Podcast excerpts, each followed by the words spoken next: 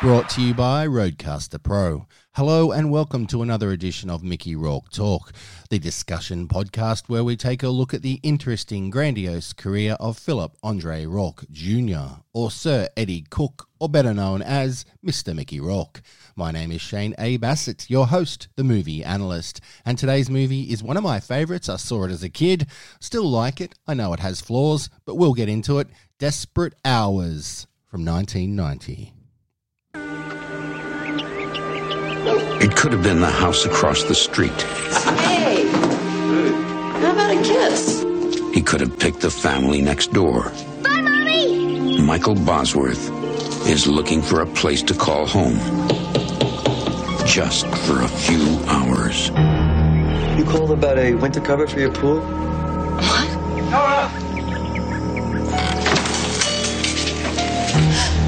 No one's gonna hurt you. Okay? You're gonna learn to trust me. You have a daughter, May. How did you know her name? She's 15. Nora? Hey!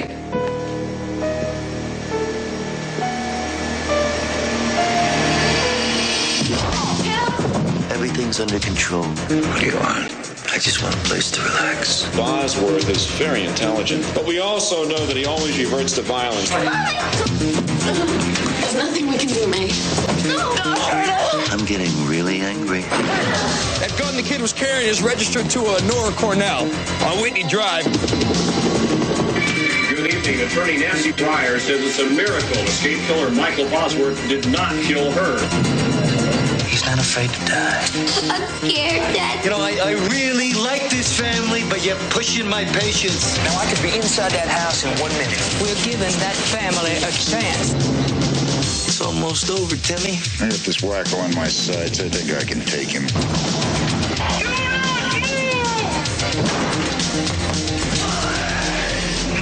Desperate hours.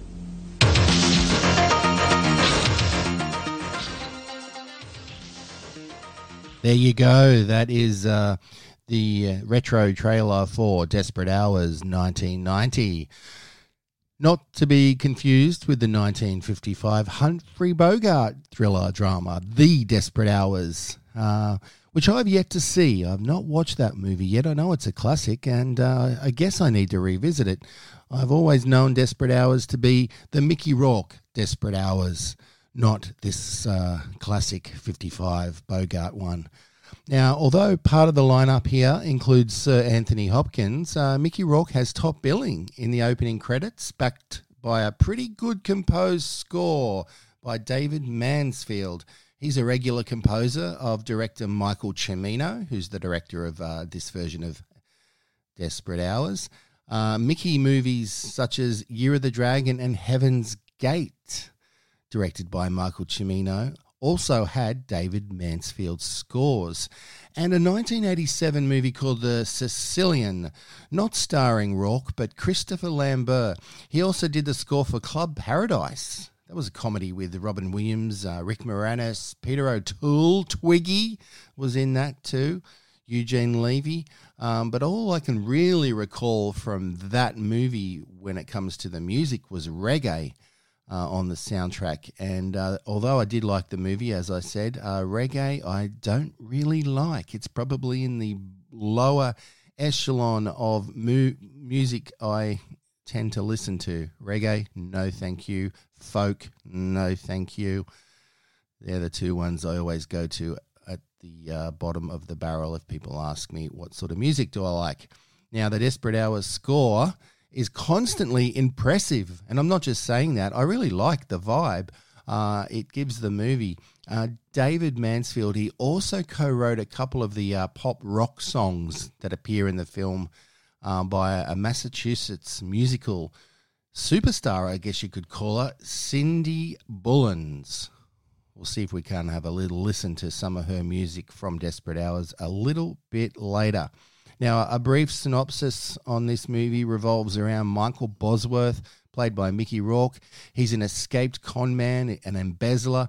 He's on the run from authorities. He bolts out of custody in a courtroom with the help of uh, lawyer Nancy Breyers, played by Kelly Lynch. Uh, she's also been in a one or two other Mickey Rourke films.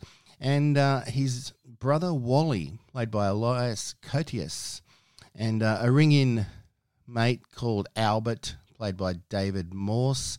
Uh, this trio, they take refuge in a house, in a random suburban house to hide out, to sort of hide out, hide out sorry, uh, until they get through Michael's preempted plans.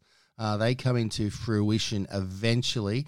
Uh, they have to hang out with the un- unsuspecting uh, Cornell family, uh, and that causes all sorts of internal and external mayhem. The three fugitives then take over the household fully with uh, I don't know, actual lasting consequences for the family on the home front when moving forward. It gets a little bit uh, emotional and personal. And uh, you see Anthony Hopkins' character, he's been a very naughty boy throughout uh, the pre preamble of the film, and uh, that happens to be part of the plot device used.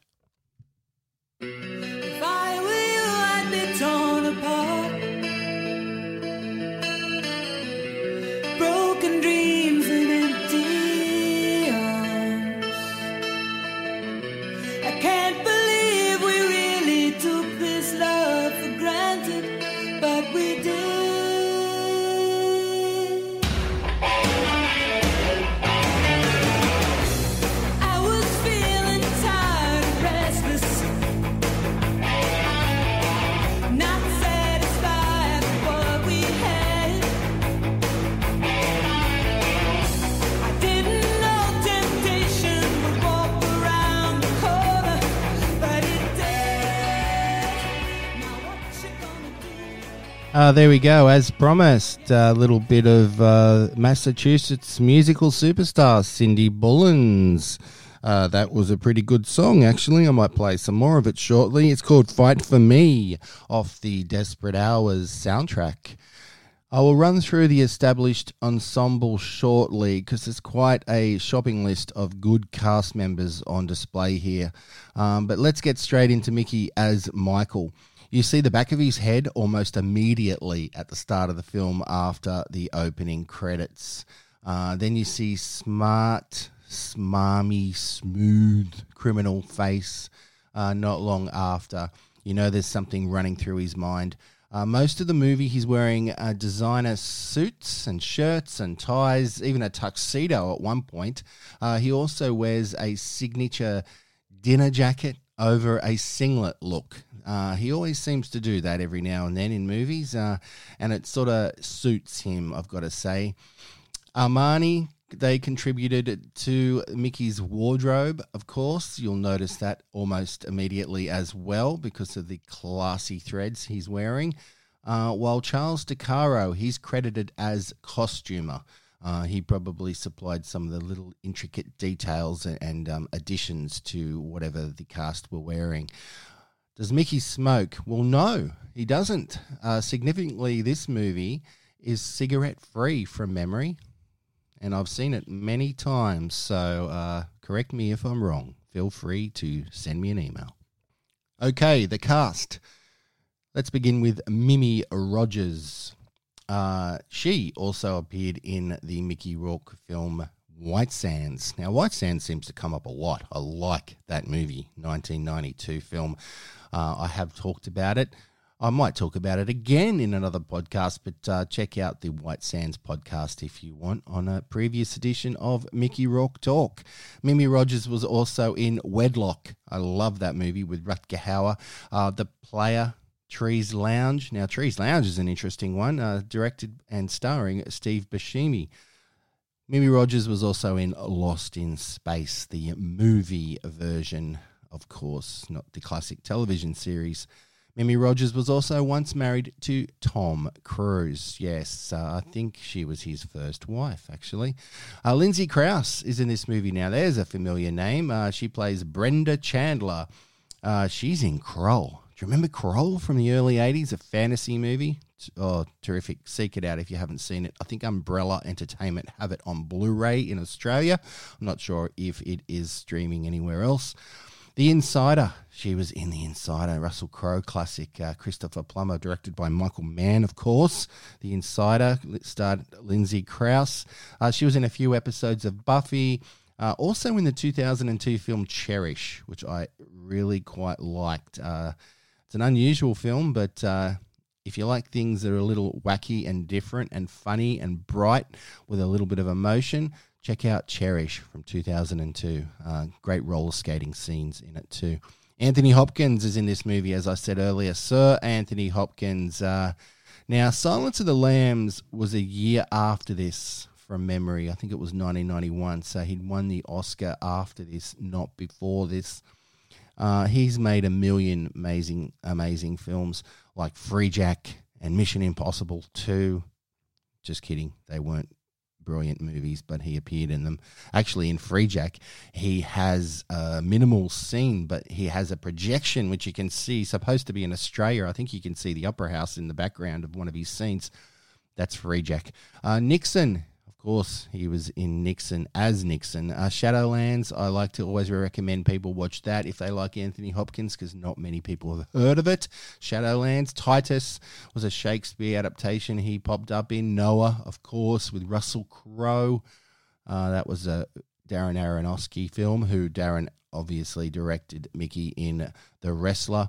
Uh, and recently, Anthony Hopkins was in the Westworld television series, which I really enjoyed, and a movie called Killing Mr. Heineken. There's another movie that a lot of people don't know that Anthony Hopkins was in, and very good film. Small release. Uh, Ryan Kwanten also stars in that movie, an Australian actor who has uh, appeared with uh, Mickey Rourke in a couple of other movies. So we'll talk about Ryan when we get to Blunt Force Trauma and whatever else. Dean Norris is in Desperate Hours. He plays an FBI agent called Maddox. Dean Norris. Now, come on. Do you know that name? He is in Breaking Bad, of course, and Total Recall for the sci fi heads out there. 1990 version of Total Recall. He is in that. Very, very good actor, Dean Norris. Uh, Shawnee Smith. Now, she plays May Oh, Shawnee Smith. If you know 80s and 90s movies, you're going to know Shawnee. Now, a lot of people might remember her from Saw, but before the Saw franchise came Summer School, Leaving Las Vegas. Yes, she was in that with Nicolas Cage. Who's Harry Crumb? Very funny, very funny indeed. Kind of like John Candy's version of The Naked Gun. Who's Harry Crumb? And female perversions Shawnee Smith is in that. I've always liked her quite a lot for many years, even in the Saw films, but I do prefer those other films I just listed with Shawnee Smith. Great young actress, uh, just beautiful. And if you see her now, she looks exactly the same. Kelly Lynch is in this movie. Now, Nancy is her character here, and amazingly underrated actor Kelly Lynch. She's so good. Uh, and always has been for such a long and glowing career. Uh, she's an aura of wonder, really, when you think about Kelly Lynch. My eyes light up. I just have to see her on a video cover, see her on a movie poster, see her anywhere in a magazine or whatever it might be. Kelly Lynch makes my eyes go really wide and glow. I think she's wonderful. Uh, she's also in Passion Play with Mickey Rourke. Um, and I mean, she has a lot of cool credits. Uh, a lot of retro classics like Roadhouse, Three of Hearts. Yeah, Roadhouse with Patrick Swayze. Three of Hearts was good too. Uh, Kaboom, that was a good film. Drugstore Cowboy. Oh, I'll never forget seeing that for the first time. There's a great Blu-ray version of that uh, released on imprint. If you uh, want to check out a really, really great restored version of Drugstore Cowboy. Cocktail, of course, Kelly Lynch was in. Heaven's Prisoners. Now, there's an Alec Baldwin movie that uh, not everybody knows about. Eric Roberts was also in that. And Warm Summer Rain. Now, I spoke about Warm Summer Rain in the nine and a half weeks Mickey Rourke Talk episode. Uh, Warm Summer Rain is very hard to find, hard to watch when I say hard to watch, I mean it is hard to find to watch. Uh, but check it out. I have a VHS copy. It was uh, a movie that was offsetted after nine and a half weeks became very popular because uh, a lot of those sex dramas flowed after nine and a half weeks was such a big hit. Kelly Lynch. I wish I could do a whole tribute on her. I feel like I just did. And Mitch Glazer is married to Kelly Lynch, and he directed Passion Play. Uh, the daughter is Shane Lynch. Kelly's daughter is Shane Lynch. That's my name too. Uh, she also appeared in Passion Play, uh, and more recently, The Last Duel, which was a Ridley Scott film that kind of came and went at the cinemas, but uh, it has a second life streaming on Disney Plus. The Last Duel, if you get a chance to watch that one.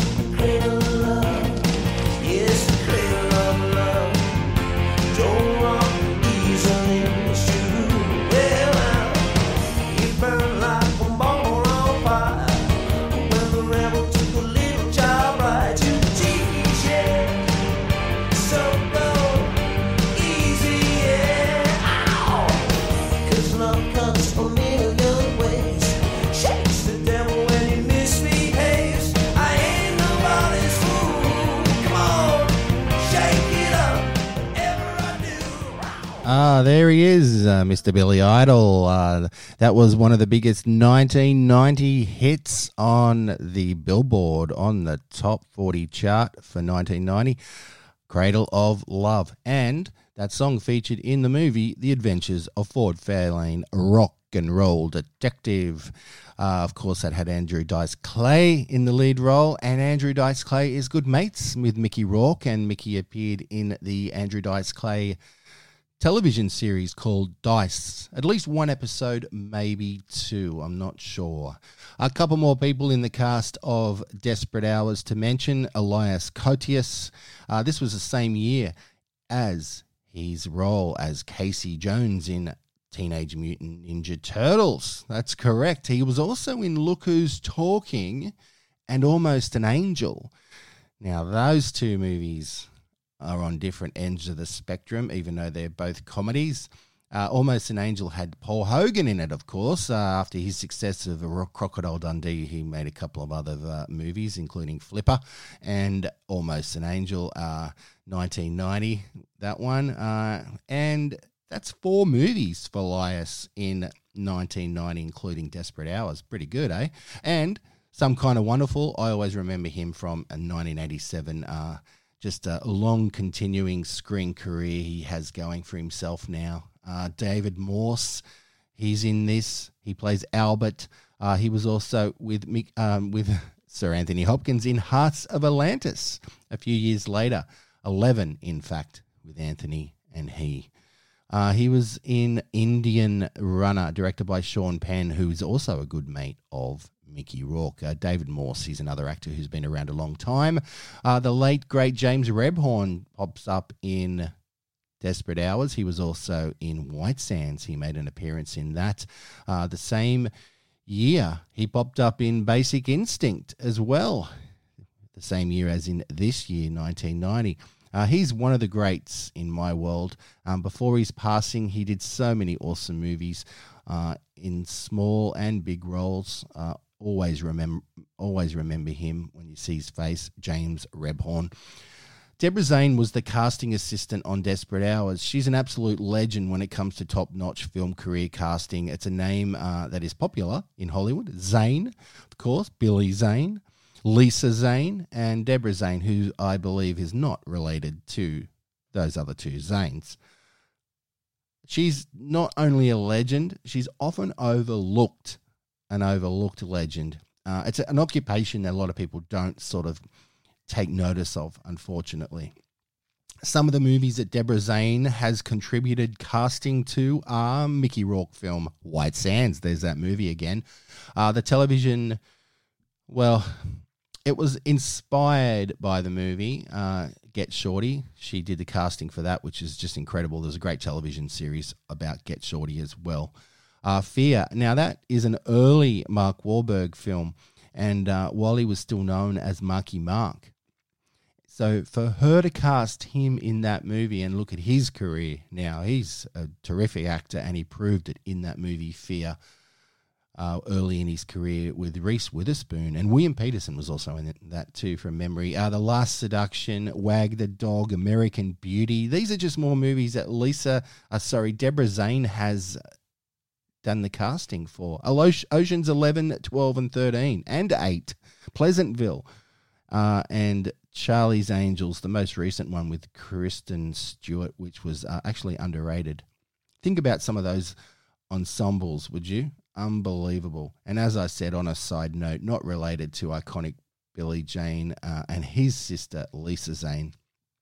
Uh, I think uh, Deborah Zane is magnificent.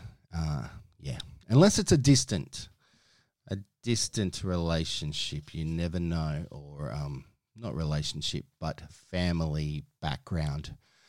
Now, I haven't mentioned the director too much as yet. Uh, Oscar winner for uh, the 1979 movie The Deer Hunter, Michael Cimino. Uh, he won uh, Best Director and it won Best Picture, The Deer Hunter. Uh, good movie, but a tough watch. Uh, it's a movie I put into the category tough watch. He directed Mickey three times, actually. Uh, Desperate Hours, of course, Heaven's Gate, uh, this was a notorious flop and will be discussed in a future episode of Mickey Rourke Talk. Uh, and Year of the Dragon, he directed that. Uh, I loved both of those. I actually really like all three movies that he directed Mickey in. Um, they must have had a really loyal uh, and tr- of trust and, and understanding because I think I recall Mickey in a rare interview once uh, talking up his fondness of Michael on set as a filmmaker, as a person. You know, um, was it true though? I mean, in all three movies combined, it looks like it is. They have a really good chemistry. Um, they're all different, all effective. Yeah, I think Michael Cimino, the late great Michael Cimino, he and Mickey did have a great friendship and understanding. But who knows? Unless you talk to Mickey himself, that is going to be something that um, won't get answered, I assume. Look, I saw Desperate Hours at the cinema. Yes, that long ago uh, at a complex in Sydney in George Street. I was there last night, actually. Uh, I saw the new Scream movie. I also own a really good VHS copy, good quality, and a DVD of it. Uh, it is not on Blu ray as far as I know at the moment, and uh, the MGM DVD has no extras or bonus features. Uh, it is streaming on Stan in Australia, but uh, I'm not sure where else in the world you can watch it. I'm pretty sure it'll be readily available.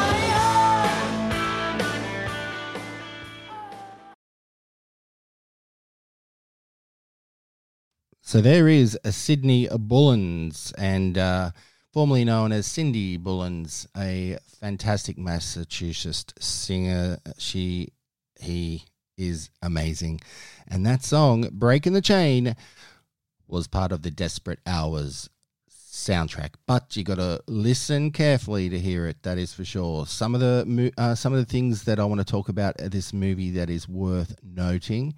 Mickey as Michael. Well, he's seems to always be the smartest guy in the room. And as the tension builds, Mickey and Sir Anthony have some staggering confrontations. Uh, I think it's pretty obvious that these two are brilliant actors bouncing off each other at work. I mean, Mickey's notoriously known for, um, you know, pretty much being by himself at, on movie sets. Uh, who knows what happened uh, if they got to know each other or not. Mickey as Michael is a, is he's just a manipulator uh, he has some good scenes with all the family members, actually. Uh, Elias Koteas, the connection that he has with him as his brother, uh, that's definitely a highlight. Uh, also, Kelly Lynch. Uh, it's pretty obvious that her admiration for Rourke is out there for all to see. You can just tell. Um, they're friends and professional actors giving it all, even back then, because this was long before Passion Play. Uh, you brief, briefly see Kelly Lynch's character uh, uh, in Nancy's apartment, which is just a picture of pure 80s design. Absolutely loved her apartment in this. I wish we spent more time there. Um, some other things. So Anthony's character is holding a baseball bat at one point, which is a gift to his son Zach. Uh, it comes back later in the film. Uh, speaking of Zach, uh, he's the weakest in the movie, unfortunately. Uh, the child actor is not good all. And I mean, there are some really good child actors out there that are impressive uh, and go on to big careers. But uh, I unfortunately have to say that uh, this child actor does not make an impression on me in Desperate Hours. And I've seen the film at least 30 odd times over the last 30 years. Uh, so Anthony's accent is all over the place, his American accent. Too often to take it seriously, but honestly, uh, who cares? It's Anthony Hopkins. Uh, and there's editing problems throughout. It's just jumpy. I mean, there might have been some scenes deleted, but the jump cuts are all too apparent at times. David Morse's character, Albert, is annoying. He's docile. I know he's meant to be, but it's very tricky to like that guy at all. And, and yeah, interesting character development from David Morse there as Albert. What else? Well, there's a quote uh, by Mickey as Michael. And it is The man is not a gentleman unless he can make a proper martini and tie a real bow tie. To me, that sounded a bit Bond, James Bond. Or arrogance, you be the judge. I did notice recently for the first time watching this movie. When I say for the first time, it is the first time I noticed something that I hadn't noticed before, and that was green carpet on the stairs in the house. Very interesting. Uh, yes, of course, the Teenage Mutant Ninja Turtles are green, and Elias Koteas, as I mentioned, was also in that film the same year as this. Often Michael uh, is calm, he's seemingly nice, but he proves that he means business. Uh, he shoots a visiting real estate agent point blank at one point, and he also busts up a Sony Walkman. Now, I mean, now they're vintage, but uh, it was horrific to look at this Sony Walkman get crushed. It may have been a fake one, just used as a prop for the movie, but it looked real to me.